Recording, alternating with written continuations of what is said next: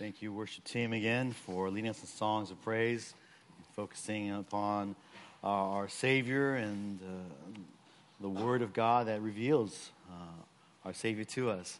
Uh, again, I just want uh, I echo just uh, what Brother Vincent uh, said in the morning. Just want to express our appreciation for all you moms out there that are among us and with us. And not only do you are you a blessing to your own children. And uh, but uh, you are a blessing to us by your example and your impact upon the church. And so we thank you uh, for your part here. And uh, so encouraging. I kind of look around. And I can see uh, some of you are here with your moms, and that's great. Good, good. Very filial of you.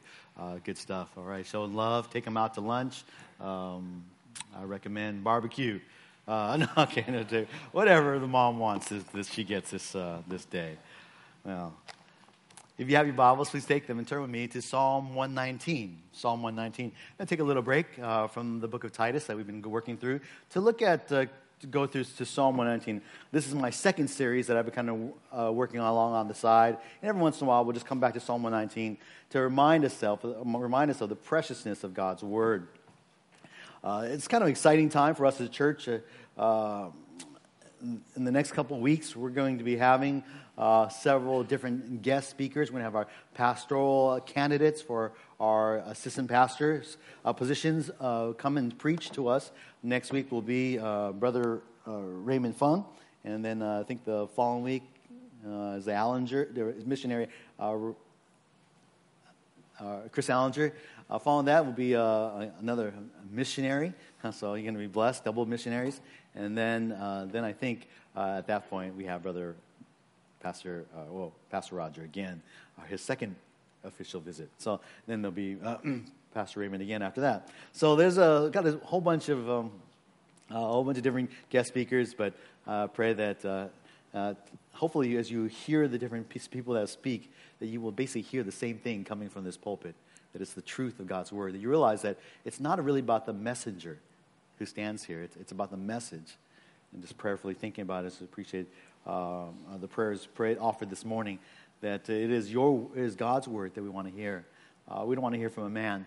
We want to hear from God. What does God have to say to us? And so that's why we open the book now, to Psalm one nineteen, verses forty-one through forty-eight, that we might hear what God has to say to us today.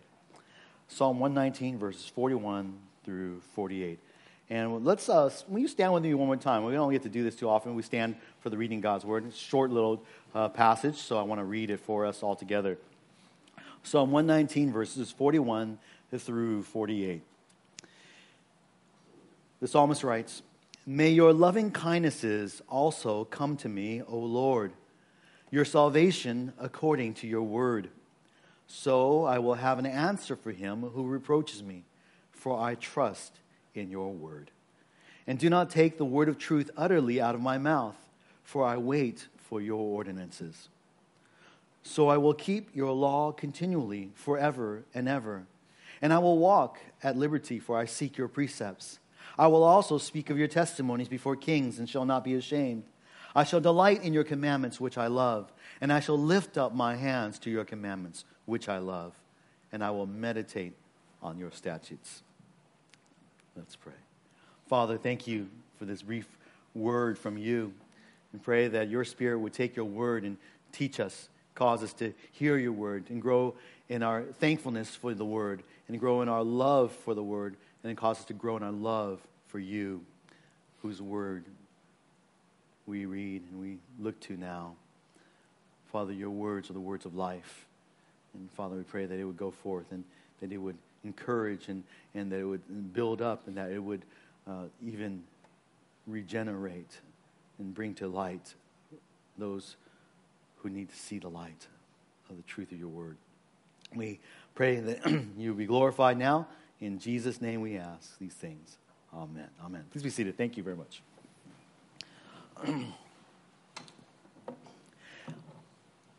If someone were to come up to you and ask you about, uh, they, they saw you maybe out, right, you walked out of church and they see you with your, your big, ginormous Bible, you're walking down the street, and they say, "Oh, I've always wanted to know. I've always wanted to know. That book, I know it's a Bible because you're dressed so nicely today, and it's Sunday, and uh, you just came out of that building there, and that says church. So that's a Bible. What is this book all about? What is this book all about? I've been meaning to, I've been, I tried reading it, you know, I started in Genesis and then, you know, kind of a book or two in, I, I just got, yeah, I didn't get it. And so I stopped. What is this book about? How would you answer that question? For those of you that are Christians, I, I hope you would be able to give an answer. I, I'm sure if I asked for answers, I'd get a good number of very legitimate answers about what this book, the Bible, is all about. You may say, well, this is a book about God. You might say, this is a book about Jesus Christ. You could say, this book is about God's plan of salvation. It's about the people of God. It's about the glory of God. But here's one answer that you could give. The Bible is about God's promise and provision of salvation to sinful mankind through our Lord Jesus Christ. And if you would look through the Bible, I, I believe you would find this theme throughout.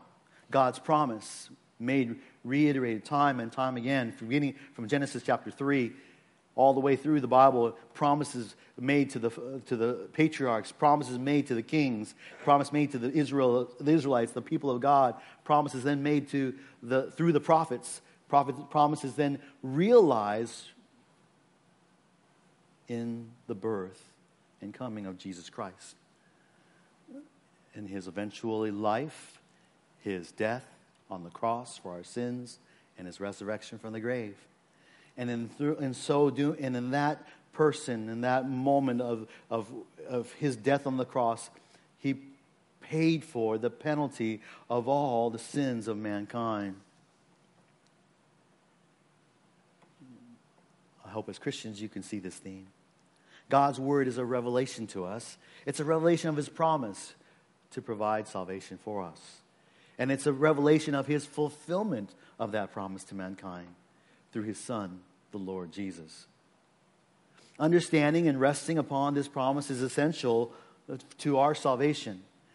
If you read the book, you can read it for many reasons. Some people read it for literature. It is wonderful literature. It's excellent literature. You ever take a college course about the Bible as literature, you would find that it is beautiful. It is also a book of very good practical, moral advice.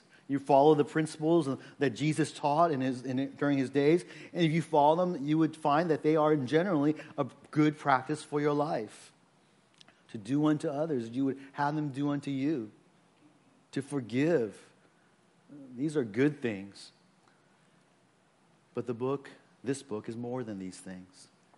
If you read only those things, you, you're missing out on what this book is about. This book is about the promise and provision of salvation for sinful mankind through Jesus Christ, our Lord and Savior. And when we grasp this truth about the book, and we see, we look at the book, read the book with that, this big picture in mind, ultimately it causes us to see the great God behind our salvation.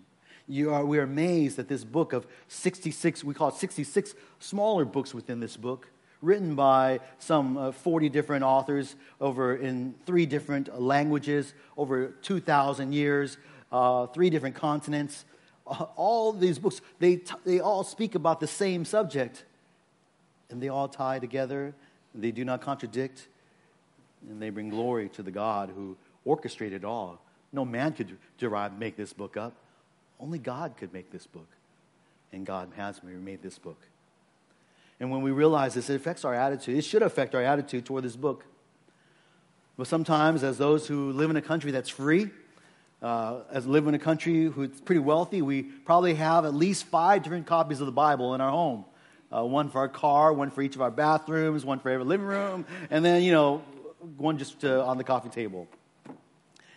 We take this book for granted. I sometimes take it for granted.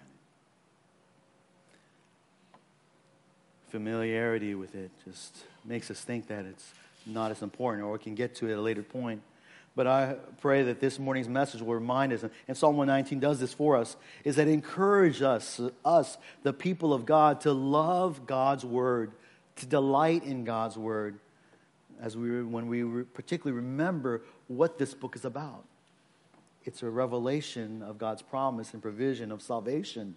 Our salvation from sin, a sin, a sin that we could do nothing about, through our Lord Jesus Christ. Well, so we look at Psalm one nineteen this morning, and we, and we will see the this particular theme, this, this theme to love God's Word, because it is a promise and provision of salvation.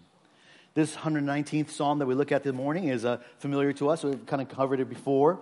It uh, has the theme of the Word of God, and it is the longest psalm in all of the, the Bible. It's uh, some one hundred sixty-some uh, verses, I believe, approximately.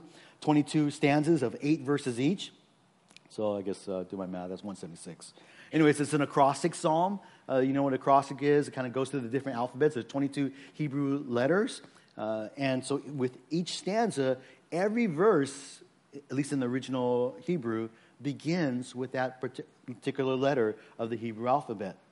So now we're on the sixth stanza. And so the, it begin, every verse in the sixth stanza, verses forty-one through forty-eight, begin with the sixth letter of the Hebrew alphabet. And I think your Bibles will probably tell you uh, that's either called Wow, W A W, Wow, or Vav, Vav. And you know, you can ask Pastor Roger which one's the correct pronunciation later, okay? But these uh, nerdy Hebrew, you know, language scholars, they like to debate. It's Vav. No, it's Wow. Okay, so, but uh, I like Wow because, well, that's what I learned when I was in seminary. Uh, but I noticed my Bible now puts Vav. Oh, well. Uh, you know, hey. So, anyways, every letter, every uh, it's sometimes when I look at the Hebrew letter "wow," it's kind of reminds me of just like a, a parenthesis, sort of. It just looks like that. But this uh, this sixth stanza is a prayer. It's a prayer. In fact, you could say the whole psalm is a prayer. It's God. It's it's the psalmist talking to God. It's a prayer, and he's but he's particularly praying for deliverance here in this stanza. And he and as he prays for deliverance, he realizes what, he's confident in God's deliverance, and he just busts out in in a love. So I love he loves God's word, and it, it, what's kind of just neat too is uh, in the sixth stanza that in verses forty-four to forty-eight, what stands out is a series of of basically promises that the psalmist will make. Uh, I know our translation don't translate that way; it's a little more sophisticated, but in a very basic way, one can translate. From verse forty-four and forty-eight, you could begin with simply, and I will, and I will, and I will, and I will, and I will, five times. Those promises that the psalmist makes in light of the sure promise and provision of salvation that is that God has for him. And so uh, we look at then, then at this psalm. We've read it already. We're going to see two parts of the psalmist's prayer this morning that encourage us to love God's word. Uh, and... I know it's kind of a, a message. We're at, we're at San Francisco Bible Church, and so it is, uh, I, I trust you already love God's Word, but uh, sometimes we just need a, a little encouragement to continue to love God's Word. Uh, we're, we're probably preaching to the choir a little bit this morning, and so that may, therefore I expect a lot more amens from you. Okay, and our, our guests like, oh man, I go say amen here? Like, no, we don't really. It's not, like, not that kind of church, but you can say amen if you want. Yeah, anybody wants to say amen when you hear something really true and of God's word, just go ahead and say it, and uh, that would be awesome. All right, two parts of the psalmist's prayer. Let's get into the text then. First part, the first part of this psalmist's prayer as we find is the, a prayer of trust in God's word. At first, the psalmist prays and expresses his trust in God's word. Now, recall here, uh, he's, the psalmist recalls here the promises of God in his word. And he asks the Lord to fulfill God's promises. He says in verse forty-one, may your loving kindnesses also come to me, your salvation according to your word. He's really asking, God, bring, cause your loving kindness to come to me. Show your, bring your, cause your salvation to come to me according to your word. And there are, this is a request. This is a prayer request.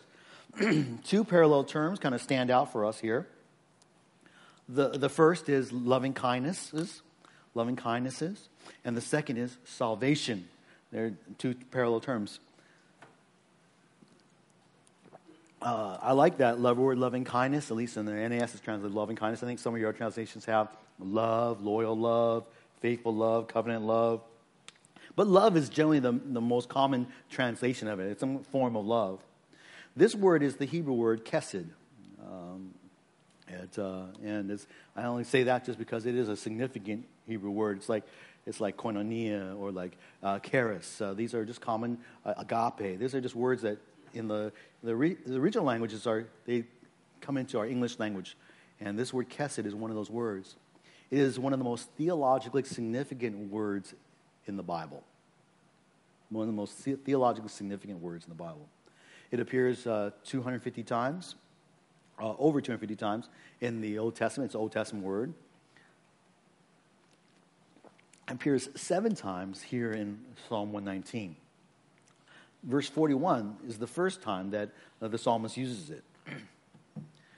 The first time we actually see this word used in the Bible is in Genesis nineteen nineteen. And Genesis, I won't go into too much detail, but it's a it's used by Lot. Remember, Lot was living in Sodom, and God was going to destroy Sodom. But God, out of his compassion for Lot, and because of Abraham as well, because Lot found favor in God's sight, the Lord, through two angels, rescued Lot from Sodom and told him to flee. When Lot Lot uses uh, this word, uh, loving kindness. You have shown your loving kindness to me, and you have saved me. There we find um, the first time the, the association of this word, loving kindness, with deliverance, with salvation. God's loving kindness leads to deliverance, or is equated with deliverance, salvation. It's because it's God's faithfulness to his promise to Abraham and his descendants. Uh, one scholar writes concerning this word, what kind of word is this? That it's a basically it's a kind of love that includes mercy where the object is in a pitiful state. It's a love and mercy for someone that's in a pitiful state.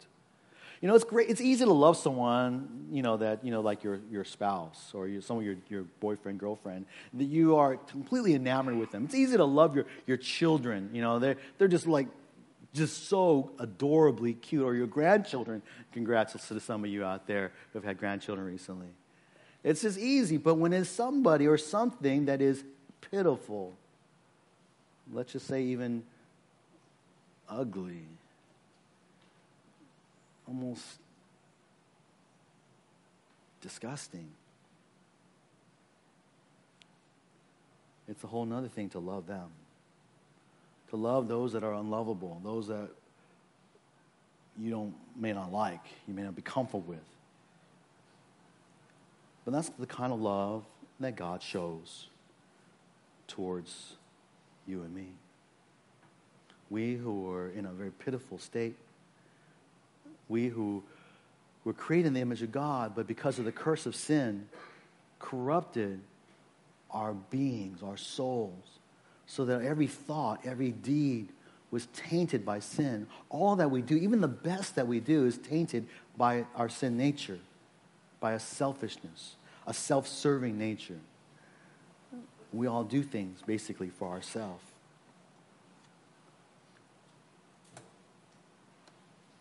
This word defines God's love, God's oftentimes God's loyal love. It's a love because that he shows unconditionally because of his promise, his covenant promises that he promised to Abraham, and so he does this. He promised to Adam and Eve, and so he does what he does. He promises to David, and so he does what he does.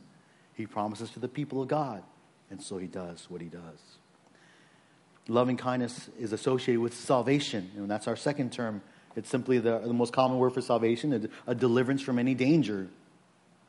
The psalmist here is particularly asking for not salvation in the sense of spiritual salvation, like salvation from sin. He's, so far as we've been reading the psalm, he's looking for salvation from his enemies, people who are reproaching him, who are looking down upon him. Verse twenty-two talks about, he mentions that they reproach him. Verse twenty-three talks about how even rulers and kings, princes, are talking against him.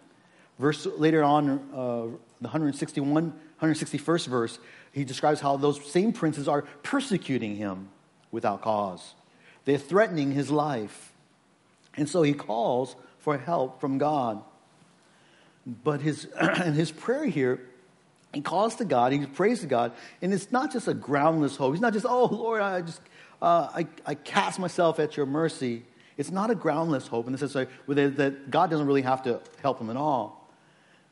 But he casts himself upon God, who is a solid rock of help, an assurance that he knows for sure he will get help from because God has promised to help him. God has promised to save. God has promised so in his word. He's calling upon God to save because God has promised to save. And his unfailing, God's unfailing love guarantees it. So that's why he cries, may your loving kindnesses, that's God's faithful love, come to me. May you show all your loving kindnesses to me. Every day in our lives, God shows his loving kindnesses to us. Does he not promise to, to feed us, to, to clothe us, to give us what we need? He says, he says, look at the birds that they have. Well, look at the flowers. They're clothed. Will I not give to you, who are his, his people, all that you need? He may not give us all what we want, but God always gives us what we need. And he said, and we receive love, this loving kindnesses, and we've received salvation as well, just as the psalmist does. The aim of his prayer is expressed in the first part of verse thirty-two, forty-two. So he's praying uh, for deliverance. He's praying for deliverance from his enemies. And then he expresses his aim in this prayer. Why does Paul ask for this prayer? Verse forty-two, so I will have an answer for him who reproaches me, for I trust in your word.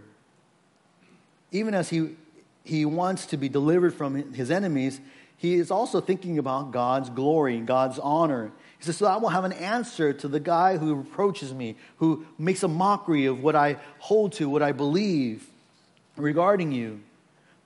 The reproaches and mockery of his enemies call into question God's word. But God's deliverance will answer the psalmist's opponents. The psalmist is committed to God. He's committed to God's word. He knows that God will provide an answer. And he knows that I will have an answer to all those who are reproaching me, all those who are saying, mocking me for my belief in, in a God that's invisible, that doesn't even have a his own uh, like idol, but he's an invisible God. He's a he's something that, where it's, all the gods of that in those days had their own idols that you could make. It could at least be symbolized by a rock, or symbolized by a mountain, symbolized at least by the sky in some way, but not this God, a God of no imagery. God who dwelt in clouds, pillars of fire, clouds of uh, pillars of clouds. This is the God whom he worshipped. The psalmist, and he is committed to this God. He knows he will answer because he trusts in God's word. He trusts in God. The psalmist's prayer of trust continues in verse forty-three. He says, and do not take the word of truth utterly out of my mouth, for I wait for your ordinances. He realizes that in his flesh, he is going to be tempted to doubt God's word.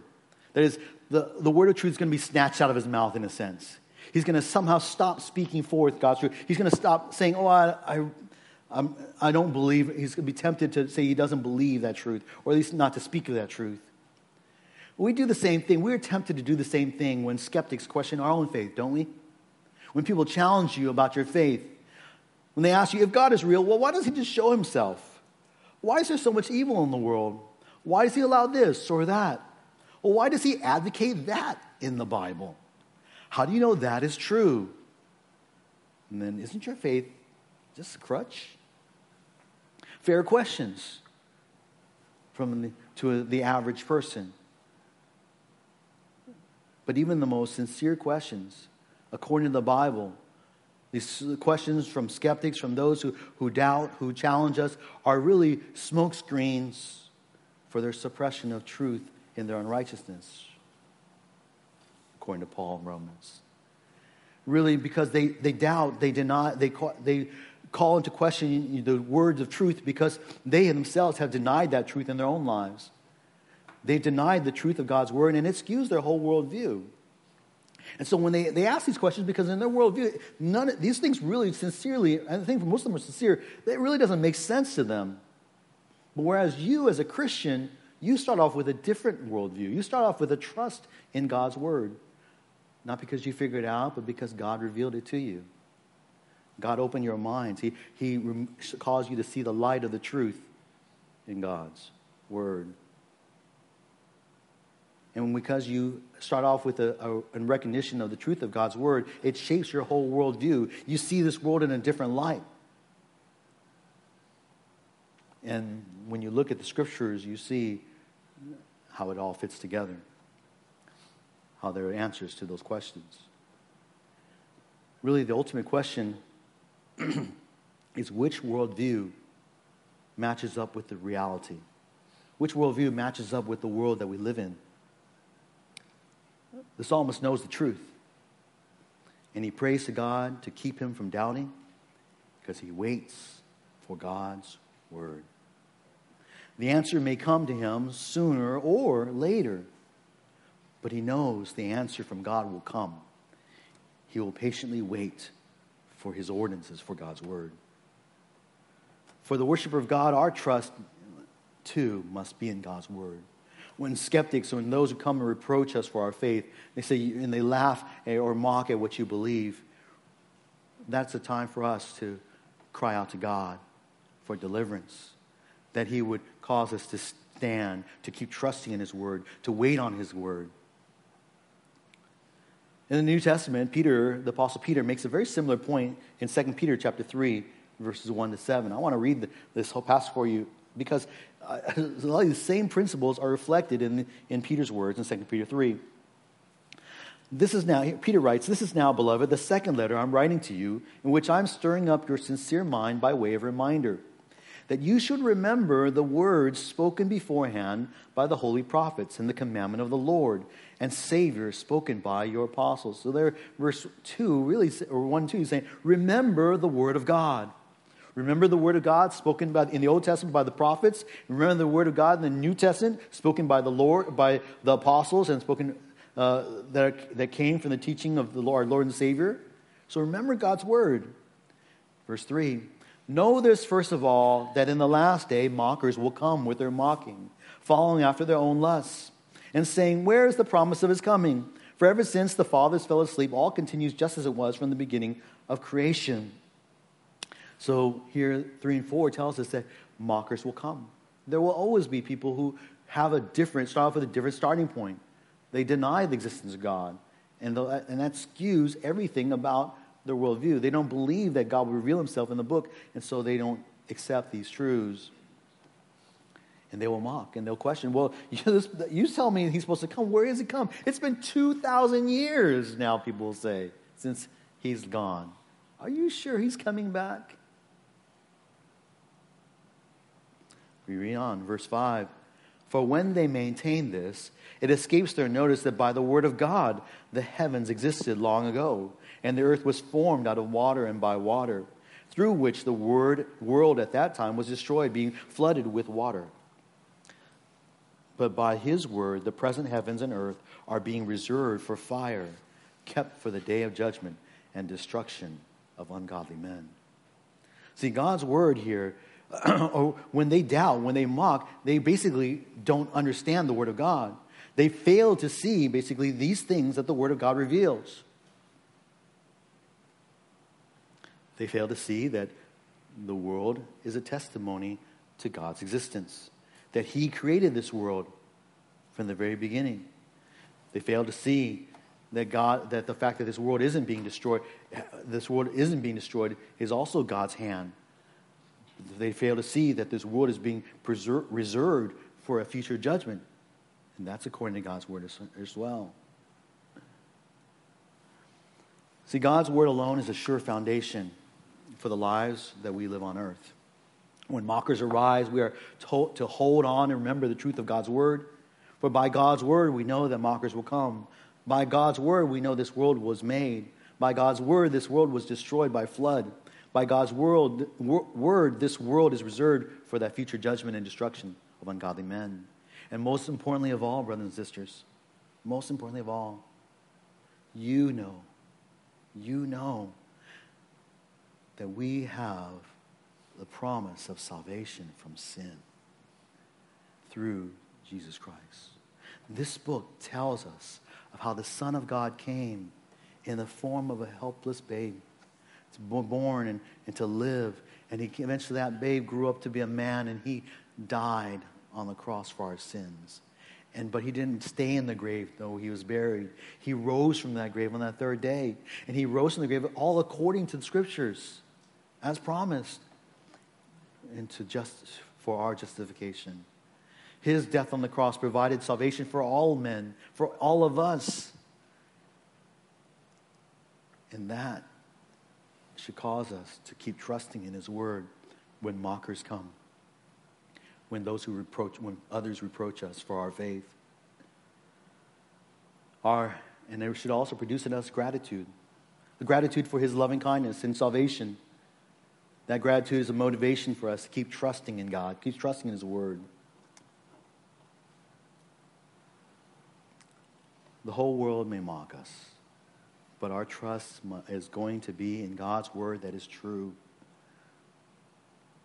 The revelation of our salvation through Jesus Christ. See, the psalmist is confident in this. He makes his prayer for God to deliver him from his enemies. And he's confident that God will show loving kindness, will deliver him in salvation, as he promised.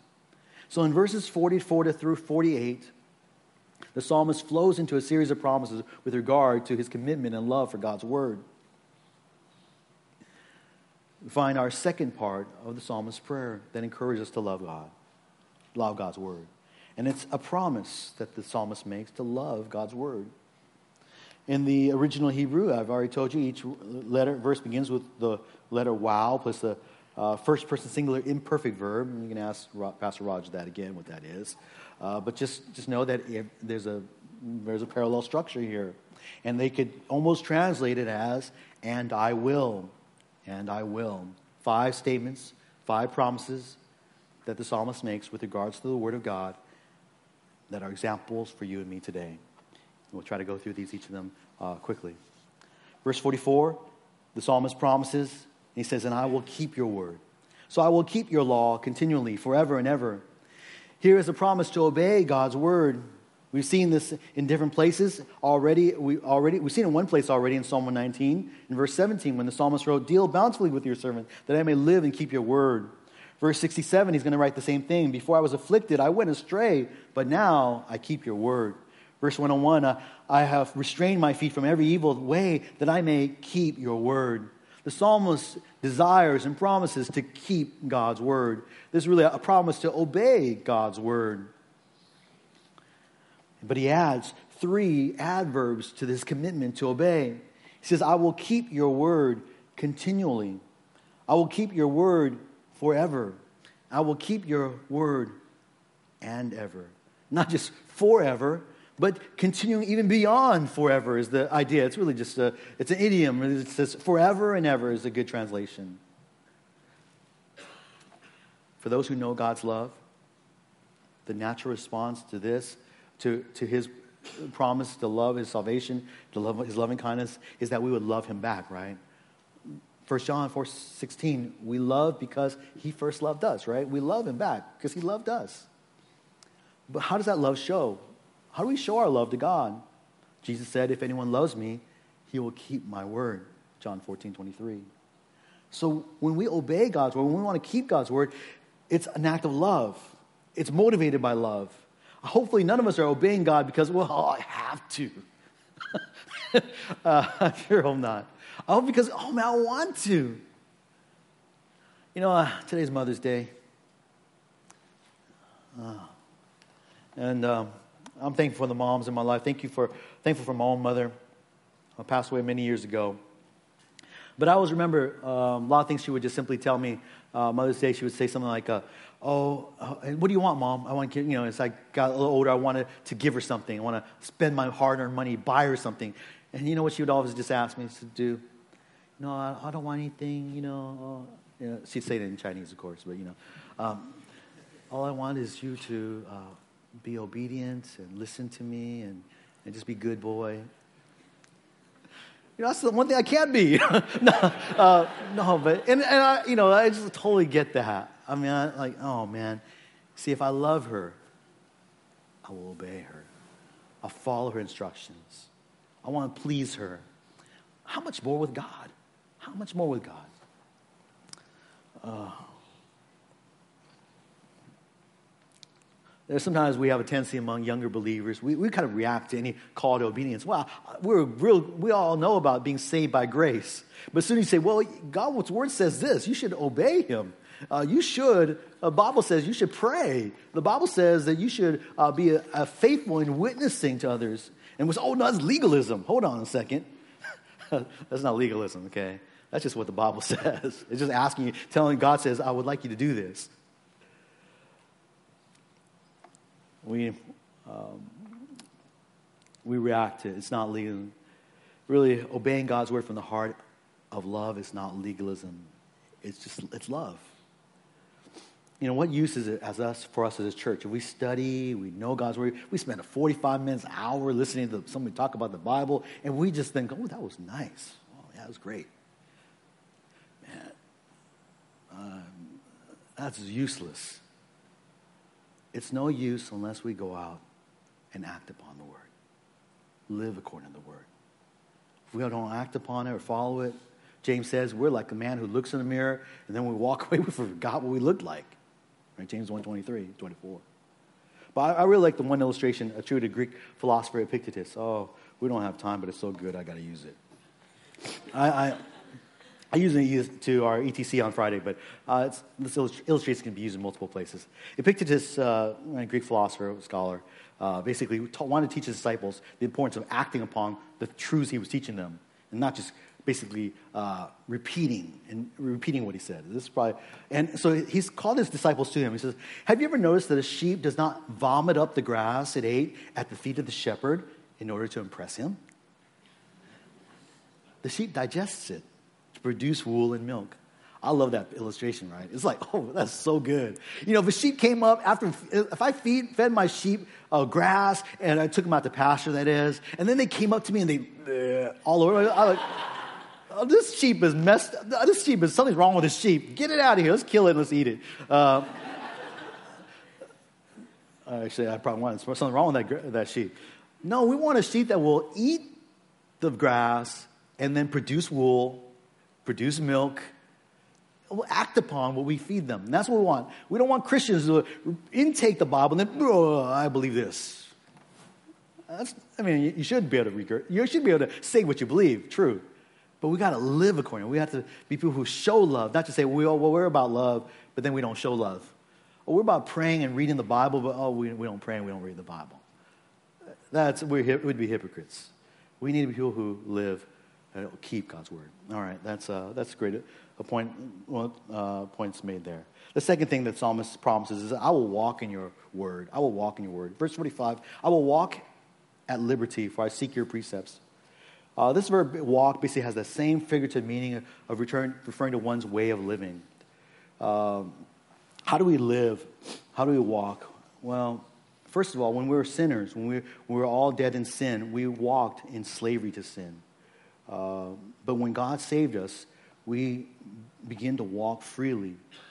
Uh, we walk free from sin. The psalmist uses a very interesting description to describe his walk that's free from sin. He says, I will walk at liberty. Uh, the N A S translates at liberty, but it's a really cool kind of literal word that means simply, I will walk in a wide, roomy area. Okay? Like, hmm. I, I get this. I went to uh, Disneyland not too long ago. Uh, it is, it's a big place, but it is not a wide, roomy area. It is crowded everywhere you go. It is a, it is, it is, uh, yeah. It's not that, sometimes it's not so happy. Okay, but the psalmist says he will walk when, because of his, the word of God, because of the salvation he has, he's going to walk with a wide room. He has room for his elbows. He's going to walk around, he can walk around like this, you know, oh, and not bump into a soul. He'll be happy, and that, that was, sounds pretty good to me. He will not be enslaved, basically. The idea is he walks freely. That's why N A S translates at liberty. He's not enslaved to anything. He's not, he's free. Free to do what? He's free to seek God's precepts to live by. I will walk at liberty, for I seek your precepts. He's free to seek God's commands, God's word, to live by them, to walk by them. You know, in our wicked world today, our fallen world today, people talk about freedom. They want choice. They want the freedom to be able to divorce their spouse for no reason. They want freedom to be able to abort their child. They want freedom to live their own lifestyle. They want the freedom from any kind of religion in the public square. But they do not know that they are entrenching themselves deeper into a worldview of that is consistent with a slavery to sin. God's word tells us that true freedom and liberty come through God's word. Jesus said, if you continue in my word, then you are truly disciples of mine, and you will know the truth, and the truth will set you free. John eight, thirty-one through two. As you and I, brothers and sisters, have received the promise of God's salvation, let us make sure that we walk in the word according to his word. Let's use our freedom not for licentiousness, not for, for more sin, but that we would seek God's word and try, strive to live by them, to walk by it, because God saved us so that we might have, be at liberty. We might not be afraid. We might walk freely and live God's word out. There's a third promise that the psalmist makes, and he says, I will speak of your word. I will also speak of your testimonies, verse forty-six, before kings, and shall not be ashamed. He basically vows to speak boldly of God's word, wherever, even if it's before rulers and kings. In those days, kings and rulers, they had great power. They had the power of life and death. You can't just go up and say to the king, I don't like you. They could kill you. That's why it makes our country so great. You have that freedom. But the psalmist says he will not be ashamed of God's word. He's going to speak of God's word to kings even. In a world that is increasingly opposed to God, committed to their secular worldview, biblical truths that we hold to, that the Bible teaches, that God's word says, are in basically in opposition to what the world believes. I think we, uh, we don't have to go too far. Just think about any one or two things, truths that the Bible teaches that the world would just laugh at you about. I'll let you, that's a good project, good family uh, discussion. What are some things that we believe in the Bible that the world rejects? And when we come to, when we, and there's not just more one or two. I made a simple list here. I had like six things. I'm like, oh, man, just those six get me in deep trouble if I would just talk about them publicly in a, in, in a, my workplace, or if I was at school, if I was in a in the public square. Those are things that the Bible says that just are not acceptable by the world's standards. But we are not to be ashamed. We are to speak God's word like the psalmist promised to speak. Verse uh, Romans one sixteen says, "For I am not ashamed of the gospel. It is the power, for it is the power of God for salvation to everyone who believes, to the Jew first and also to the Greek."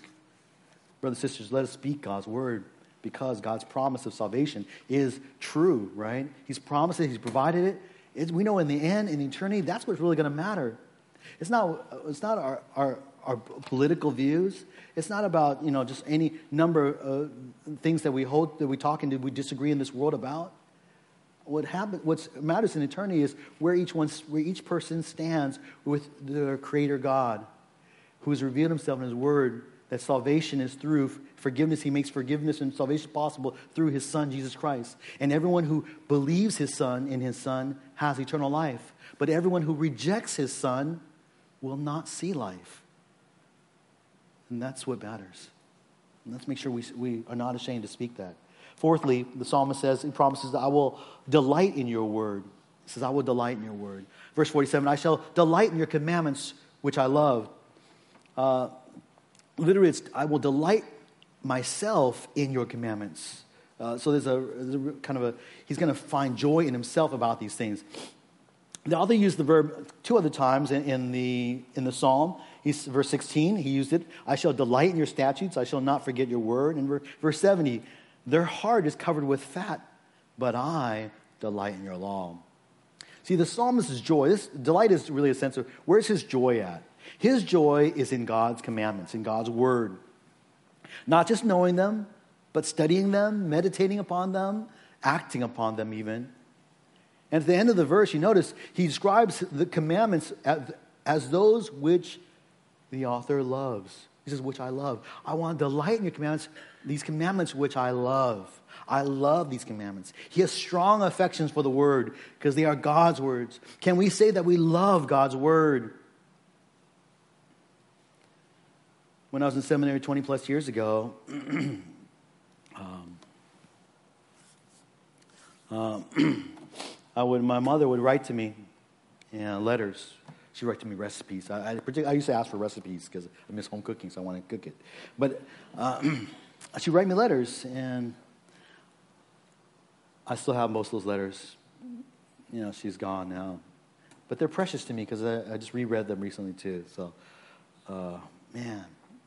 And in them, in her very broken English, she, she had like a fifth grade, fourth grade education uh, that was in um, in China. And then when she came to the States, she had to become a citizen, try to learn English, pass the, you know, the, the citizen's exam. Uh, so her, her English was very limited. But in her, she'd write, you know, before, she didn't know how to computers. She'd write, handwrite it back, you know, on a, on a I mean, usually two-sided, one page. And just reading again, I was reminded uh, of how much she would often write. She'd say, oh, um, you know, she would write words, basically the same things she'd always tell me. I want you to eat the right foods, you know. I want you to make sure you, uh, oh, here's some money. Uh, Mom, Dad, give me money. Take, go out and eat some yummy food. Um, I want to, I, uh, don't worry about us. Uh, we're doing fine here. Um, and then she would tell me, oh, we're praying for you.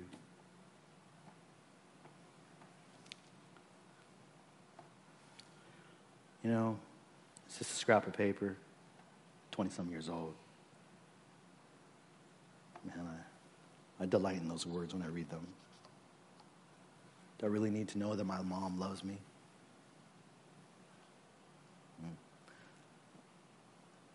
I guess I don't need to. But those words, when they reflect uh, the love of our mothers, uh, they're treasures to us. I delight in those words because they are her words. How much more when we have the book, Word of God as a revelation from our Heavenly Father, and in a very similar way is a love letter to us. He says he loves us. He says, hey, make sure you eat well. Eat the word. Drink this milk. Make sure you are uh, taking care of yourself. Exercise the spiritual disciplines. Here's a gift. My son, Jesus Christ.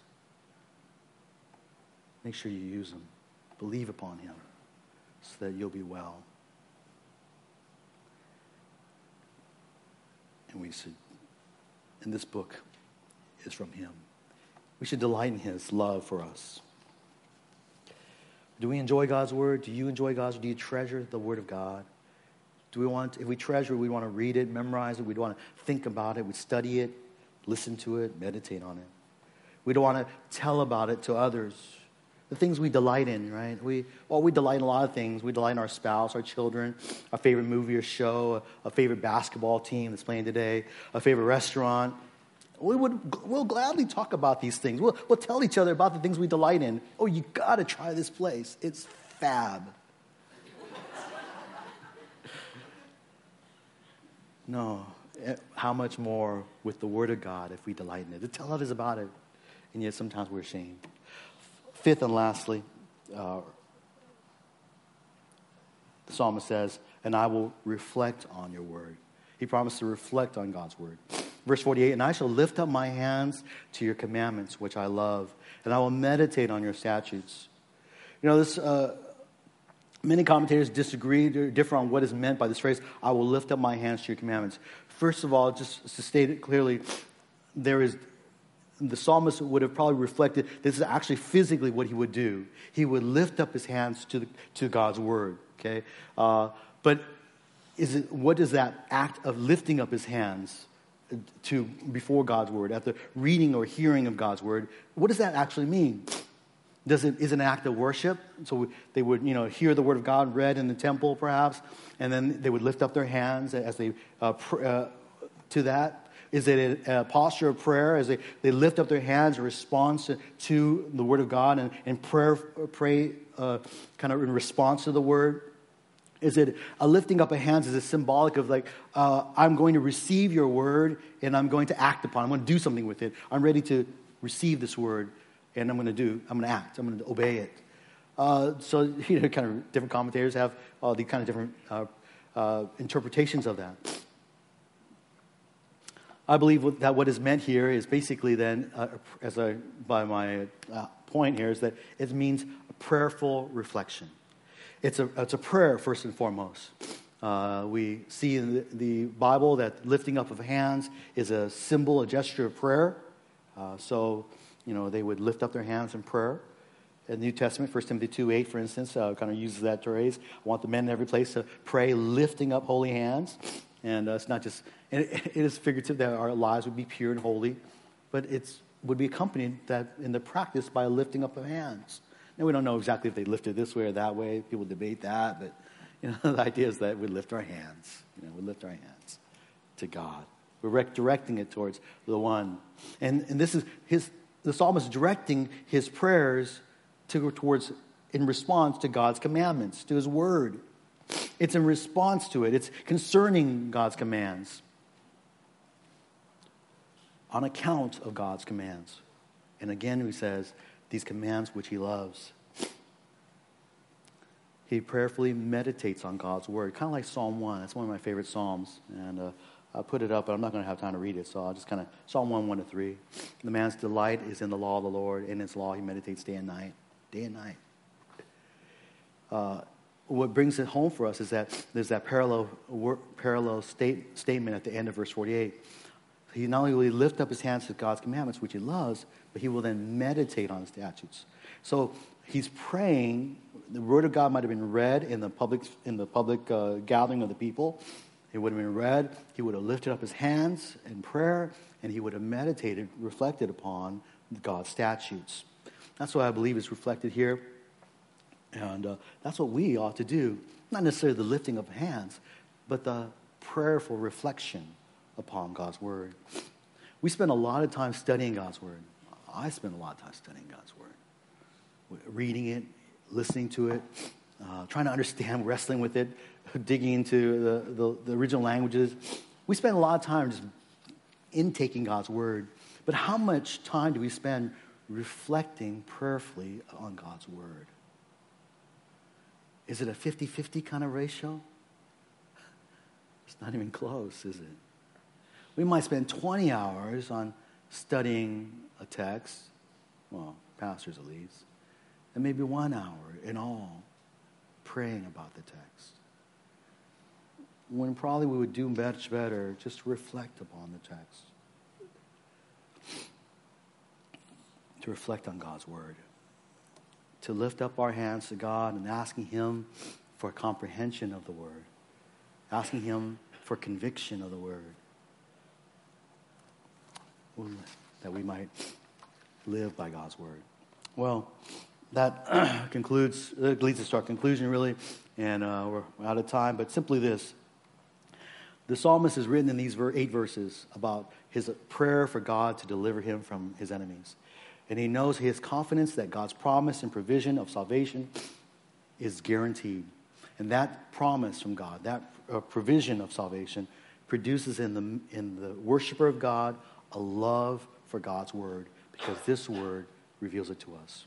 Brothers and sisters, those of you who have received the promise, heard the promise, have received the provision of God's word, will you respond and love God's word? Will you love this word, this book? Will you be like the psalmist uh, and imitate his example, that you will be, that you will love God's word? Do you love God's word? If you love God, you'll love God's word. Let's pray. Father in heaven, thank you for your word. And pray, Father, that, for, uh, that as you, we want to praise you and thank you for the salvation that you richly provide for us in Jesus Christ that is revealed in your word. Lord, thank you for promising it to us. Thank you for providing it to us in your perfect time. And Lord, we know that your word is contains this these gospel truths. And we pray that we would never be ashamed of it. And though the mockers may come and, and make and mock what we believe, they may question whether you are real. They may question why we even believe. But Lord, we know why we believe. Our trust is in you and your word. You have made yourself known to us. And Father, our confidence is in you, and we love you. We love your word. Father, help us to grow in that love. Help us to, to manifest, uh, to reflect our love for you. That we would not just study and, and read and hear your word and receive your word, but that we would act upon it, that we live it out, that we would tell others about the salvation, the great salvation that is found within this book, that we have come to know, that others may know too and come to believe and have the same joy because they have been reunited, reconciled to their Creator. Thank you, Father, for making this possible through your Son. Thank you for this book. In Jesus' name we pray. Amen. Amen.